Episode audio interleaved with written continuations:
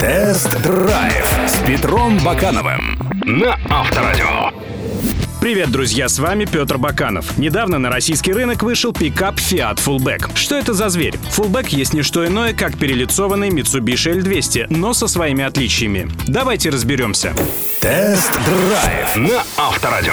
В целом, Fullback смотрится симпатичнее 200-го. Изменения, которые произошли с пикапом, а это новая горизонтальная радиаторная решетка с темной серединой и передний бампер иной формы с широко расставленными противотуманками, пошли на пользу. В салоне красуется прежний руль, но с фиатовской эмблемой и подрулевые лепестки в топовых версиях с автоматом. Плюс у Fullback, в отличие от L200, есть камера заднего вида, а это важно для пятиметровой машины. Правда, разметка у нее статичная. Еще один минус Фиата — это отсутствие навигатора в мультимедийной системе. Правда, у L200 его тоже нет. В ездовых повадках Fiat Fullback ничем не отличается от L200, ведь технических изменений тоже нет.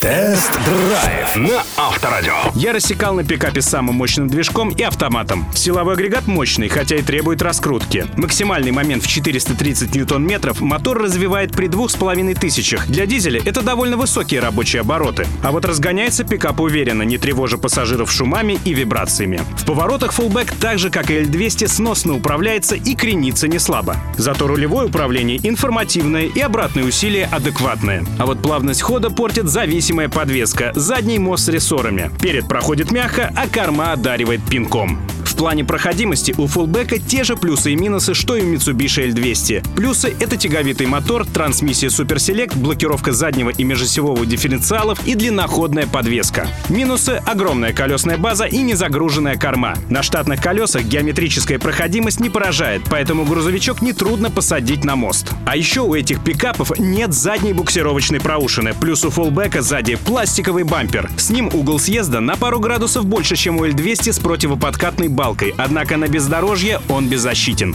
Тест-драйв на Авторадио. Тест Fiat Fullback — это пример хорошего демпинга. Стартовая цена фиатовского пикапа — миллион пятьсот тридцать тысяч рублей, а верхний предел — 2 миллиона 170 тысяч. Митсубишевский пикап в среднем будет на 100 тысяч рублей дороже. По-моему, при такой разнице в цене вопрос о том, что выбирать, отпадает сам собой.